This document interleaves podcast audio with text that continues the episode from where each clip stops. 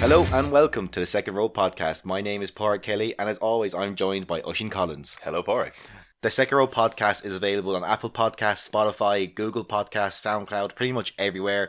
So rate, like, subscribe, do all the things that need to be done to make this podcast grow. And tell your friends. This week we're talking round 20 of the Pro 14. Uh, but before we do, me and a very tired Padraig Kelly are going to have a look at the news from the rugby world this week. I have come fresh from the Connacht Rugby Awards ball last night, so I am wrecked, to say the least. Well, not as wrecked as a certain Australian international's rugby career. Israel Folau in hot water again, and this time seems to have crossed that line into homophobic abuse at a time when his contract specifically with Rugby Australia says you can't, and they're tearing it up. It's great to see Australia and the Waratahs take such a strong stand for inclusivity. People are allowed their religious beliefs, but when you have that type of platform, you can't force them on other people. And it's not just the rugby union community within Australia. The NRL have said no to a return. Mourad Boudjellal of Toulon has already come out and branded him a moron. But there are some people in his camp. Billy Vunipola got himself into hot water this week as well, looking to jump on board and give him a bit of support by all accounts. And on his trip to Bristol, he got booed the second he went on. And Bristol being incredible because their social media is great, but to play Raining Men is just hilarious. It is. But you know what? This one is going to be interesting. I think it's highly likely at this stage that Folau won't be lining up with Australia in the Rugby World Cup. And fair play as you said, it's it's great to see them taking a stand. We'll move on from that and we'll take a look at the Cara Cup. It's a competition between the four Irish A teams and the New England Free Jacks. Not the best of results for the Americans. I think they lost every game. They've lost every game to Irish opposition, but some of the interprovincial fixtures have thrown up some nice results. Yeah, Leinster and Munster A played out a 53 49 win for Leinster during the week. Great result. And Connacht beat Ulster a couple of weeks ago. I think it's been a nice addition to the calendar given the B&I Cup wasn't around this year. And you know what? It's great for the Free Jacks to start getting their game readiness before joining Major League Rugby next season in the US. It's the perfect prep for them. We'll bring international news closer to home and we'll start in France. And they've gone full France. They have. We talked last week about this democratic choice for the new French coach, and the French clubs have decided that it must 100% be a Frenchman. It cannot be a foreign coach. No Gatland, no Lancaster, no Woodward. What an antiquated view of the world. Like, seriously, they have enough money they could have even tempted Joe Schmidt back out of retirement. It's a silly call. Just silly. On the other end of the innovative coaching spectrum, Wales appear to be going forward with two defence coaches once Wayne Pivac comes into the head coach role. Shaun Edwards signing a contract to stay on with the national team. Well, look, they have just defended their way to a Six Nations title. It, makes sense to like double down on that. More defense. That's what Wales want. if it wins them trophies, it will. Well, it won them a game in Port Elizabeth on Friday night. The Ospreys holding the Southern Kings to just one try, which is pretty rare at home, and picking up 43 points of their own. Big win for the Welsh region. It really was, but we didn't see it. No, unfortunately, this was pretty hard to get a hold of the match footage of. So, what you will hear now is us trying to reconstruct a game from having read the stats. Yeah, eir Sport only showing one Pro 14 game Friday night. TG4 having the other one. That's Munster and Ulster, those two games. And Ospreys and Kings not being shown on air until tomorrow. That's Monday as we're recording this. Anyway, the Kings came out and their discipline, as is pretty predictable at this point, wasn't great. 14 penalties and a yellow card for taking a man in the air. But it was their tackle completion rate that really jammed them up here missing nearly 30 tackles. Like, if they made half of them, they could have got more yellow cards. So, yeah, but they probably would have prevented at least some of the Ospreys tries, True. who were just able to score whenever they wanted. Dan Evans picking up a hat trick and man of the match. But Kings did get one solitary try driving maul, but really, that's pretty much it from what we can tell that they had in this game. It is, and that was an hour into the match, at which point the Ospreys were already 30 40 points ahead. One player worth pointing out, Keelan Giles didn't get on the scoreboard, but managed to beat eight defenders, set up a try, and run for 100 metres. So he did everything but score a try in this game. Pretty much. Um, like we said, didn't get to see this one, but it's exactly the result that the Ospreys needed at this stage of the season. Based on other results in the conferences, puts them into fourth place and in with a shot of European rugby. And who would have thought that earlier this year? I wouldn't have thought that was possible two weeks ago, let alone earlier on in the season. Well, speaking of things I didn't think was possible, Munster travelled to Italy to play Benetton on Friday night and came away with a 37 points to 28 bonus point win. Incredible. And this was a game that swung back and forth, which isn't something you expect in Benetton matches. No, they were very composed initially and got that good try, got three points, put up a 10 0 lead, but then just seemed to drop their concentration. We got a really nice try back, and then the second try was just ridiculous. Just complete madness. No one knew what to do. Can someone get the Benny Hill music theme tune for the replay of that try? Oh, completely. But Munster capitalised on it, and all of a sudden they go from 10 0 down to 14 10 ahead. Still, though, Benetton were very much in this game, and in particular, our back row just wasn't playing the referee very well. Cloete at risk of getting on the wrong side of Ben Whitehouse, as he is wont to do. Yeah, he isn't the smartest of players at times. He he doesn't tailor his game to the refs he's playing with every week. And it was really Benetton just starting to be a little more careless of the ball. Even in the first 30 minutes, despite that lunatic try, they were doing the whole composed, good possession rugby thing. But from 30 minutes onwards, they just seemed to take their eye off the ball a little bit. Although they did get a perfect try just before halftime. And they got a penalty try right after halftime. They were comfortably in the driving seat. I was shocked to see them lose this from this point on. Looking at this Munster team, it almost seemed like they were galvanised by Sweetnam going off, yellow carded for a deliberate knock on. And to be honest, I think the penalty try was a little bit generous. It looked like there was enough Munster cover coming across, but fair enough. No, Whitehouse is known to give generous penalty tries. His probably is a very loose term. Well, he was pretty generous to Benetton in general. There was a really, really nasty challenge by Tommaso Benvenuti on Stephen Archer. No, that was a red. That, that was a red. It should have been a red. He smashed him directly in the face, but the refereeing team just bottled it completely. And it was really amusing to hear Billy Holland talking to Ben Whitehouse. He just said, Can I ask you a question? How is that not a red? And Whitehouse had no credible explanation, and I think we'll see a sighting this week. Oh, definitely. Now, medium force from Whitehouse isn't in the laws. It's ridiculous. Yeah. Player welfare has to be paramount, and if refs are talking themselves out of reds, they need to start this conversation again about player welfare. I'm hoping it was an isolated incident. There were a couple of mistakes that refereeing teams made over the course of this weekend. This was one of the most blatant, though, for my money. When it comes to player welfare, you can't make mistakes. Fair. What was good about Munster was, even though they didn't have as much of the ball, they seemed to be able to make a lot of ground very quickly when they did have it. And part of that was JJ Hanrahan kind of coming into the game in fits and bursts and really taking the play to the gain line. But even watching some of our backfield moving and getting into positions, Shane Daly, who hasn't got a lot of experience at this level, had a good game. Mike Haley was everywhere that he needed to be. JJ is Munster's nearest style player to Joey Carbery, and if that's the way Munster are trying to play, it's clear he's getting most out of your backline. Yeah, that makes a lot of sense. And there's a real selection decision for next week as to who we go with at 10. It looks like Carbery's not going to be fit, but obviously a European semi final is a big step up for either JJ or Tyler. What surprised me, though, is Tommaso Allan was anonymous, especially in that second half. He really just disappeared out of this game completely. It was a shame because he's been so core to everything good that Benetton have done this year. And because he wasn't pulling the strings, the pack had to do an awful lot of work. And I think they just faded. And this is a theme that I saw across a lot of the games this weekend. The last 20 minutes, teams are starting to really struggle with fitness, particularly teams that don't have as big of a squad to rotate through. Benetton have essentially two squads the Italian side and the day to day side. Definitely. There was still a bit of drama late in this game. Munster were pegging Benetton back, some really nice tactical kicking.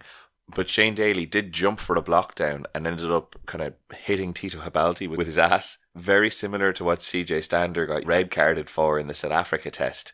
Almost identical, but again, Ben Whitehouse talked it down to not even a penalty. Fair contest for the ball. It's On just block down? inconsistent. Yeah. That's not. No, sorry. Sorry. I don't know. Look, we have to look forward to the rest of the season for both these teams. Munster will be happy with their carrying from that game and their decision making as the game went on. and both of these teams had really strong set piece. There was a real battle there. For me, Benetton's initial possession play was really good, but they just weren't able to keep that energy level up. Definitely in need of the week off next week during Europe. And their back three are so dangerous. Tavuyara was on fire on Friday. Yeah, fitness was an issue, but their back row will need to be more effective. They really seem to be missing Negri during the game, and it, this game was being played at Munster's tempo at times. Not what you need when you're going for those playoff places in the Pro 14. Although, as much as Munster's back row were able to slow down the ball, they were struggling to get possession, and their first up tackling was nowhere near what we've seen their levels at this season. So, hopefully, we'll see the squad rotated, look at our Champions Cup game next week, and really bring that defence back to the fore. Next up on Friday night, Edinburgh hosted Ulster in what was a huge Conference B playoff game, and I expected this to be a lot better than it was. Well, I expected it to be a lot closer. Edinburgh getting beaten by 29 points to 7 in Murrayfield. I was talking to you about this last week, and I did not think Ulster had this game in them. I just worry is this Edinburgh's form caving at the wrong point of year? Did that Munster loss just kill their momentum? I think that's a reasonable question to ask at this stage. They looked like a shadow of themselves. None of their big players, Bill Mata, Jaco van der Henry Pyrgos, had the type of game we've come to expect of them this season. And that's an Ulster side who lost Marty Moore 10 minutes in and had Ross Kane for 70 minutes of the match. Like, Kane's a decent player, but he's no Marty Moore. The thing about it, though, was Ulster were just more switched on. They looked like they were more up for it. Even their opening try, they were just playing the whistle. Edinburgh ripped the ball back in the content, and Jordi Murphy came out of nowhere to dot down. He was just one of an Ulster pack, though, that were up for it and hitting everything with intensity and playing everything all the way to the full 80 minutes. And from the very start, like those collisions from the Ulster forwards were immense. Having said that, Edinburgh weren't there to just make up the numbers. Bradbury, Schoeman, Watson, and McInally were carrying a lot of ball. But as I said, Bill Mata was very quiet by his standards. And it doesn't help when your 10, Jaco van der was just having a mare, missing kicks off the tee, missing kicks to touch. Like, you've got to relieve pressure when you're under the cosh as much as they were. Well, he got hooked at 33 minutes, and it did not look like an injury. It looked like Cockerill just hauled him off the pitch and sent in Simon Hickey. That's not something you see a lot of but it didn't really help because Baloucoune scored an incredible try just on the stroke of half time, which just seemed to be a killer blow. And that was a real winger's try, like just pure, pure gas and step outside. The exact wrong time to concede a score like that, particularly when you've had to fight your way back into the half as Edinburgh had. Uh, end of the day, Ulster were just so clinical in that first half. Edinburgh did raise their intensity in that second half, but let's be honest, Ulster just had too much for them. They did, and they were helped by some really, really poor tackling for Ulster's third try. And Edinburgh's score that they did get was just Watson and Barclay kind of, I'm going to do this on my own. I don't need the rest of you. But it was just too late at that point. And there really isn't much Edinburgh can take from this game. They looked off the pace. They're a good team, but this was another bad day at the office. Massively so. And contrast that with an Ulster side whose tackling and control of the game was outstanding, who were just so clinical from that first try down to Billy Burns running a neat little line for the bonus point. Ulster weren't perfect, but they were absolutely everything that they needed to be. Yeah, they weren't great under the high ball. That's something they will be targeted on in these later matches. And their discipline does need to improve. It was a bit ropey for the start of the game. They tightened up as it went on, which was unfortunate because Edinburgh were just going into free fall at that stage. And where do Edinburgh go from here? They're now in a battle to try and retain fourth place in the conference so that they have some shot at Champions Cup rugby next year. That's a pretty disappointing finish given how much promise they've shown over the course of the season. Meanwhile, in Conference A, two other promising sides clashed in the sports grounds. Connacht hosting Cardiff and came out 29 points to 22 victors. How pleased were you with this? Unbelievably so. I was in the sports ground the atmosphere on the final whistle was immense. This is huge, though, because this result means that Connacht have achieved knockout rugby in both their domestic league and in Europe. That's an enormous achievement for a new coaching team. It's incredible, and guaranteeing Champions Cup rugby off their own back for only the second time is just a huge confidence boost. Oh, the first time they did that, they went on and won the tournament, didn't they, Pork? Yeah, they did. Let's see if that happens. You know, who knows? and the finals over in Scotland again, so who like the stars are aligning. Maybe not.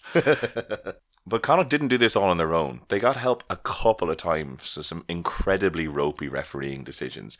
I think you'll probably be buying the TMO a Christmas card next year. Don't get me wrong, we rode our luck, and we needed a lot of it in this game. Well, that's from the first 10 minutes. After defending a really, really good period of possession from Cardiff, Caolin Blade got it over for a try after Paul Boyle broke, but it is extremely clear to me watching it that he was part of the ruck there. There's no way he should have been allowed to pick that ball. No, he had one foot ahead of the ball, reach backs and break through a gap into the Cardiff defence. He was bound to the ball carrier, like that's a ruck. It is, although it was extremely amusing watching this back on eir Sport. There was 10 seconds of dead air as the two commentators tried to figure out what was happening. These dudes do not know the game. and still didn't know what was going on. Meanwhile, on TG Card, they actually could hear the ref and knew what was going on. It was the ideal start for Connacht, though, and you know, you take your lucky breaks where you can get them. Although, when I turned over to this game on 20 minutes in, Cardiff were getting some good luck of their own. Owen Lane going in for a try after Darragh Leader got turned inside out. That was actually Jack Carty's fault. He burst out the line and left leader in no man's land on a three on one. There was a try always coming in that situation. It just looked like a matter of time for Cardiff. But again, Connacht just picked themselves up, went down at the other end, and off a line out maul, just drove it over. What, what was actually most impressive in this, weirdly, was Bundee Aki. Aki was anchoring the maul as both of your second rows rotated out of the front and came in and drove it over the line. But they wouldn't have been able to do that if Aki hadn't been holding it so solidly. It was really impressive. He's been used as an extra maul player for three seasons now. It's something he really enjoys doing, apparently. Bundee smash. the whole Connacht pack were fronting up though. You've got Paul Boyle who just appeared to be absolutely everywhere. Fainga'a had a great game. Gavin Thornbury was immense. The amount of carrying he was doing was just absurd. But you were missing too many tackles, and Cardiff were finding too much space. It's been an issue all season, though. Our front up tackling isn't good enough. When we hit a two man tackle, we always drive the man back. But one up, there's always an element of, will this land? Mm. But I'll tell you what did land was that try by Carty in the second half. One of the best tries I think I've ever seen Connacht score. In the awards term, when he actually won try of the year for the chip and chase versus Leinster in the RDS, this would have won it hands down if they had a week to vote on it. Much better try. totally agree. um, if you're looking at from Cardiff's perspective, though, they didn't play the conditions as well as Connacht. Like they didn't pin us back with the boot in the second half when they really should have. I think Cardiff are such a running side, and in particular for the last 25 minutes when they brought Jarrod Evans on, it's all about them moving the ball around quickly through running rugby rather than pinning it back. And by rights, with 20 minutes to go, they should have had another score awarded, but the TMO came to Connacht's rescue again. Every angle I watched in this looked like Jason Harries got the ball down before his hand went into touch. I'd agree. I'd, I'd agree. But Harries has to do better and put the ball down with his outside hand, which is what it was in when he actually took the contact. That's what was so strange. Like, as a winger, you are taught ball in the outside hand because the closest thing to the wing should be the ball. Gives you the maximum chance of getting the ball down. You see Johnny McNicholl do it the whole time. You see all of the best wingers do this. And Harries had the ball perfect. For some reason, switched it to his inside hand, and that was what created that bit of ambiguity. Having said that, Cardiff did come down, score a try, and get back within a score, but Connacht went straight back off the dropout. With the Um, maddest try you'll ever see. Ridiculous. Let's get the Benny Hill music back going again. Oh, there was so many of these tries as defenses were just so loose in the last 20 minutes of games. End of the season stuff, whatever. Brain's not completely with it for a full 80 minute game, but Cardiff kind of returning to some of their early season hairy finishes in this. Connacht held out, like just about. There was, that, that final five minutes went both ways. But you know what? I think we deserved it over the 80. I know we, we ruled our luck with a 14 point swing, but I think over the 80 we played some of the better rugby. Well, maybe over the 20 games this season it'll balance out for you, but I think Cardiff will probably feel a little bit hard done by. Sometimes luck is enough, and Connacht absolutely took everything in front of them, played the conditions, played the decisions, and came out with a win, despite the fact that Cardiff really had a strong finish to this game. Their bench making a massive effort to try and pull it back for them. Whereas the Connacht bench weren't up to their usual standard when they came on. For example, Delahunt didn't play to his standard when he replaced Heffernan. Copeland isn't as good a player as Jarrad Butler, but he did win a vital turnover. He did. I think the difference was though Cardiff were bringing on players who were able to up the pace and change the game. For Connacht, you were bringing on players who you could tell the overall standard of the team was dropping every time a bench player came on for Connacht. And if Cardiff had better luck, then I think they could have come out of here with some points that would have kept their season alive. As it is, they're now potentially not even going to be in that fourth place playoff, having fallen behind the Ospreys. Nightmare finish for them. Well, themselves and Ospreys can battle that out on the final day of the season. We then moved to the RDS, where the already qualified Leinster hosted the already qualified Glasgow, with only one thing really at stake here, which was Glasgow's chances of a home semi final. And they did those chances no harm at all, getting a 39 points to 24 win. Like, Can we rely on Leinster to do anything? Yeah, when the final three games of the season switch off because they've qualified for everything. I, I don't like this new not doing useful things for Irish rugby Leinster. I would prefer the previous version who would have eviscerated this Glasgow team. Oh wait, yes, you're a Munster fan who would have liked Glasgow to lose this. yeah, that would have been great. That would have been great. There we go. And they started being daft from minute three. Byrne getting a yellow card for an early tackle. Like, what was he doing? It was just pure stupid timing. Tommy Seymour was clean through to score a try. He just had to gather the ball and dot it down. Except Ross Byrne took him out from behind before he could catch the ball. Just really, really silly. Byrne was lucky there was a covering defender, otherwise that would have been a penalty try for sure. Yeah, and as it was, Glasgow did still get the three points.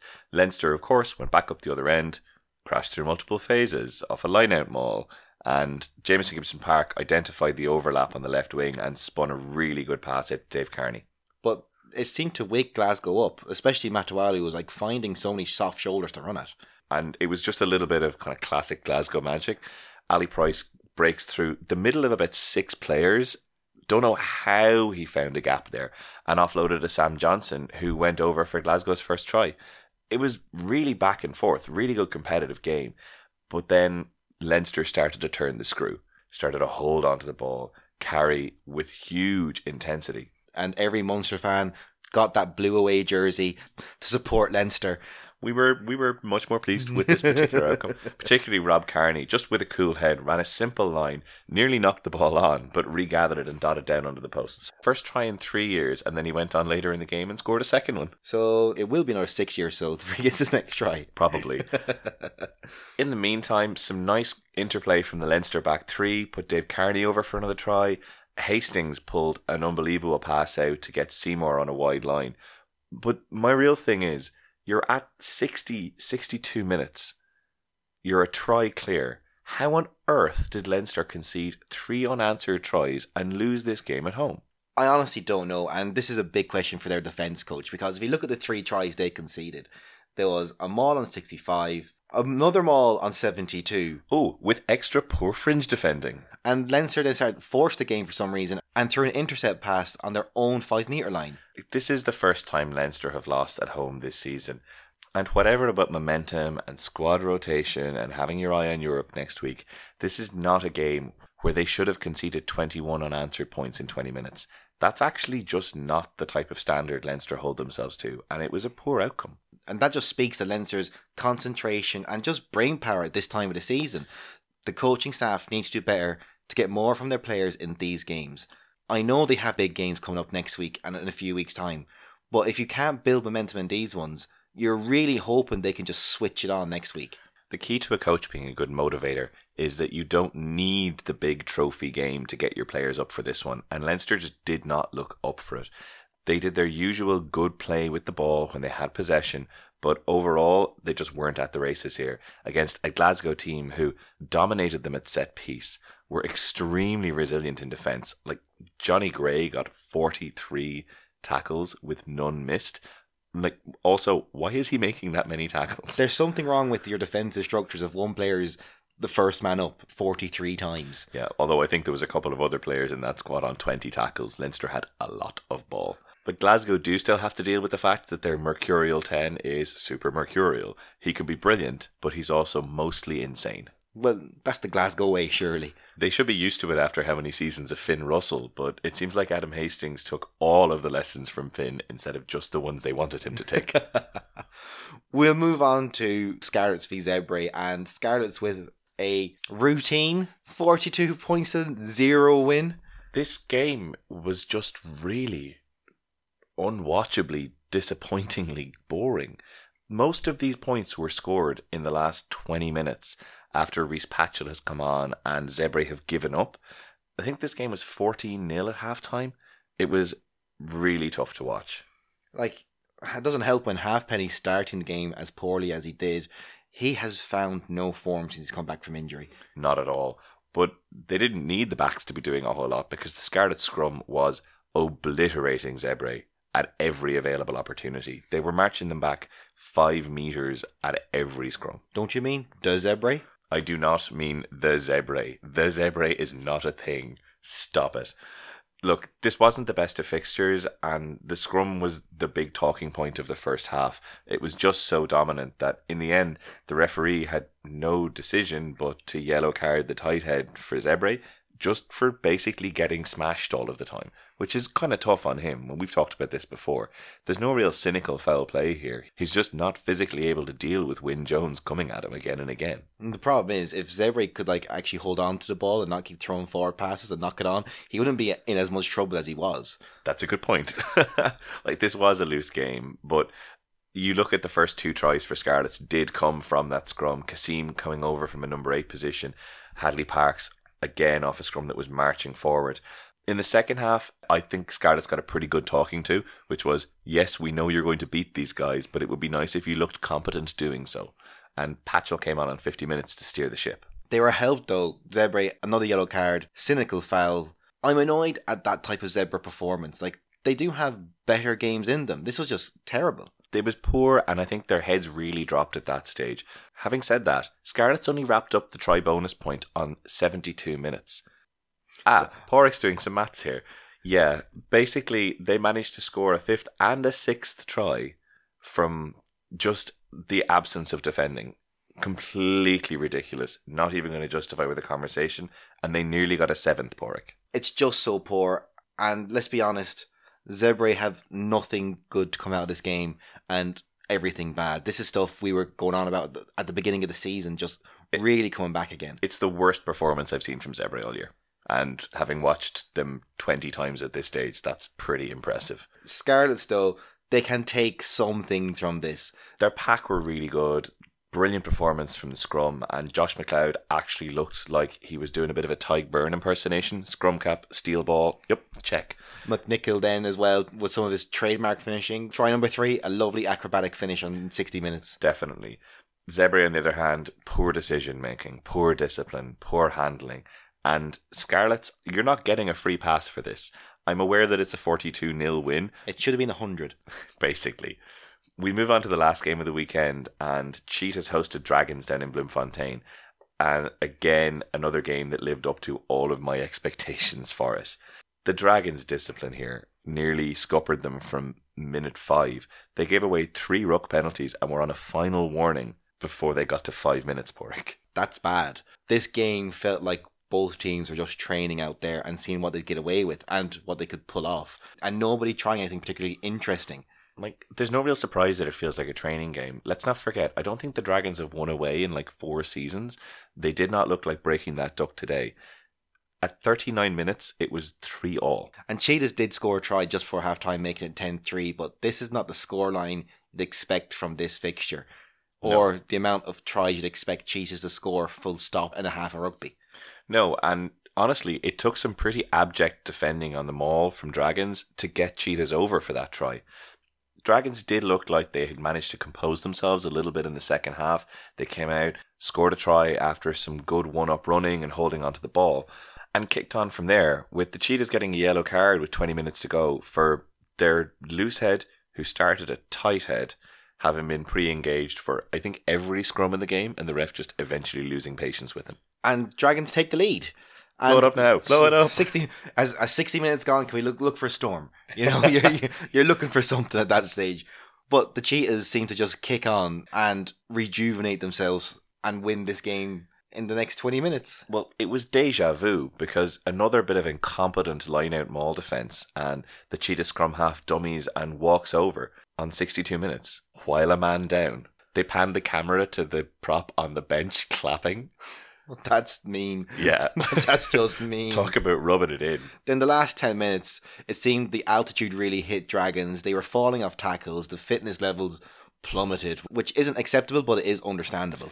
Yeah, at no point did you have the sense that the Dragons were going to win this, but they really went off a cliff hard as that altitude sickness hit them. Not as bad as Zebra did.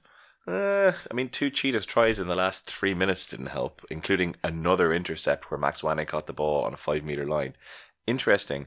Maxwane has now equaled Tim Visser's record within like the Pro 12, Pro 14 for tries in a season, while his team are second bottom of their conference. And he'll more than likely go top with a game against Kings in two weeks' time. Look, not a lot really that either of these sides will take from this, apart from taking your chances when they're available, which both of them did. But the scrum from both sides was a complete lottery of nonsense, and the discipline from both sides was really poor. 20 plus penalties across them both is not good enough at this level. No, and look, we'll just get to the league tables because all those results have had serious impact on people's final positions. Definitely. And where we are now in Conference A is that Glasgow are top on 76 with Munster three points behind them on 73, and Connacht have secured third place with 61 points. So from Conference A, that is the Pro 14 knockout teams sorted, locked off, and done. Agreed, with the European playoffs still to come, Ospreys and Cardiff within a point of each other, 54 and 53. And with both those teams playing each other at Judgment Day, it's a straight shootout. Really exciting. Cheetahs on 41 points are quite a way off that, and Zebre remain on 19 points at the bottom of the league. In Conference B, after the week's results, Leinster obviously still on top. But now without a win in their last three games in the Pro 14, so they've been north of 70 points for quite a while. Ulster, with that win, have secured a home quarter final, and Connacht will be going up there in three weeks' time. But the battle for third place is still well and truly live. Benetton are on 52 points, Edinburgh on 51, and the Scarlets on 50. Any one of those three teams, depending on other results, could be facing Munster or potentially Glasgow in the quarter final. Benetton are facing Zebre on the final day. They have it in their own hands, really, and I am not going to say any more on this in case I jinx them. Benetton are definitely going to beat Zebre at home. That is just going to happen. The other really interesting one, though, is that Glasgow are hosting Edinburgh in the last game of the season and need to get a win or a draw with a bonus point to be sure of holding off Munster, who play host to Connacht and can still catch Glasgow if Glasgow lose. Please, Glasgow lose. A lot riding on that game. Definitely. It's nice that there are still some permutations open at this stage of the season, but for Benetton and Glasgow, it's very much in their own hands. Go out, win, you're in. And the same is true for Edinburgh for that Champions Cup place. Although it could be a real difficulty because the Scarlets are going to play Dragons at Judgment Day, and you really wouldn't bet against them getting a good win there. Especially because Dragons are at the bottom of the table with 21 points, and Kings are ahead of them by just having more try bonus points and less wins. It's Oh. madness. Like the Kings have only won two games all year. That's bananas. And we gave them top performer for one of them. Yeah, we did. They beat Glasgow. the Kings beat Glasgow this season. How? Anyway, moving on because that makes no sense to the second row top performer and clown of the round. We do love hearing from you, so get in touch on facebook.com forward slash the second row or on Instagram and Twitter where we're at the second row. That's 2ND, not the word second. You pick the top performer so we don't have to? Oh, please do. That would be great because Well- we like we argue over these quite a bit. well, you know what? I'll give you final call. We have narrowed it down to two players for this week's top performer, and Padraig, the final decision is with you.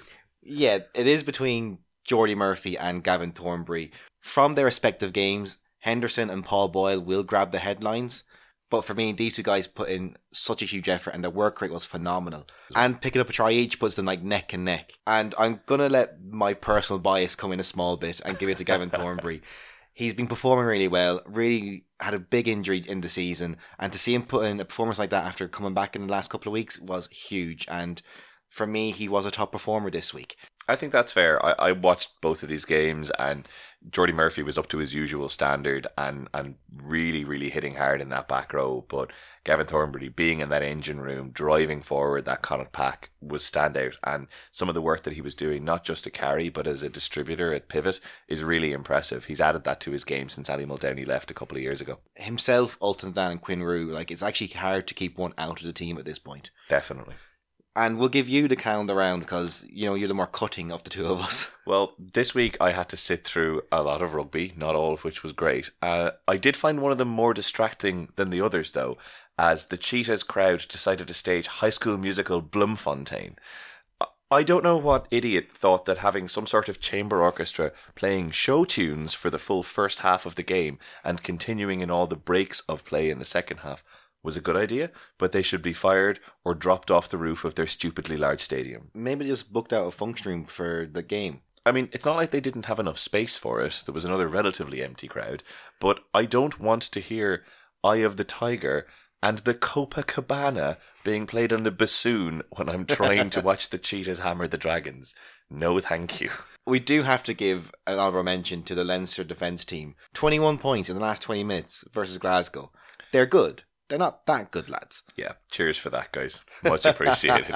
and that brings us on to next weekend. And it's a huge weekend of European rugby. There is a Pro 14 team in each of the Champions Cup semi finals. There is. We start off on Saturday, Saracens hosting Munster in what is probably the biggest test that Johann van Graan and his squad have faced. Missing their starting out half, Conor Murray having had, you know, mediocre form so far this year, and probably still to settle on who the number seven is for the starting team against a Saracens team that are starting to hit that end of season form that they seem to do every year now. This is all odds stacked against the Irish province, but that's kind of how Munster like it. It's the one thing I'd say all coaches love to do. Spend a week in Saracens and go, how how did they do that? How did they manage that? Because that's actually phenomenal. As much as a lot of people don't like Saracens, you've got to give the rugby side them credit for how they do their business. Definitely. Off the pitch is a different story altogether. Well, certainly some of their players off the pitch. I'm hoping that the Munster stag comes dressed in a big rainbow jacket. That would be hilarious. It would. Meanwhile, in the second semi final on Sunday, Leinster play host to Toulouse in the Aviva after Toulouse came through that bonkers game against Racing. Which is now effectively a best of three for these guys. Leinster winning in the Aviva last time round, Toulouse winning in France. This is winner takes all, literally. And some of the same challenges that Munster have are plaguing Leinster at the moment as well. Tadhg Furlong went off injured this week. That's a huge blow for them. Johnny Sexton couldn't buy form at this stage of the season. And Ross Byrne looked to be carrying a bit of a hand injury. Whereas Toulouse just seem to be getting stronger and stronger.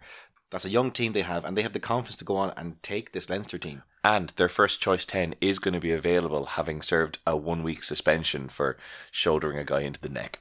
Yep. I mean, uh, that sounds worse than it is. I don't think there was any malice in the tackles, so probably the right call to have him available for this game. Look, you just want big players in big games, and that weekend is going to be phenomenal. It is. Two other games taking place that weekend in the Challenge Cup. Unfortunately, Connacht weren't able to overcome Sale, who now travel to La Rochelle in the first of those semi finals.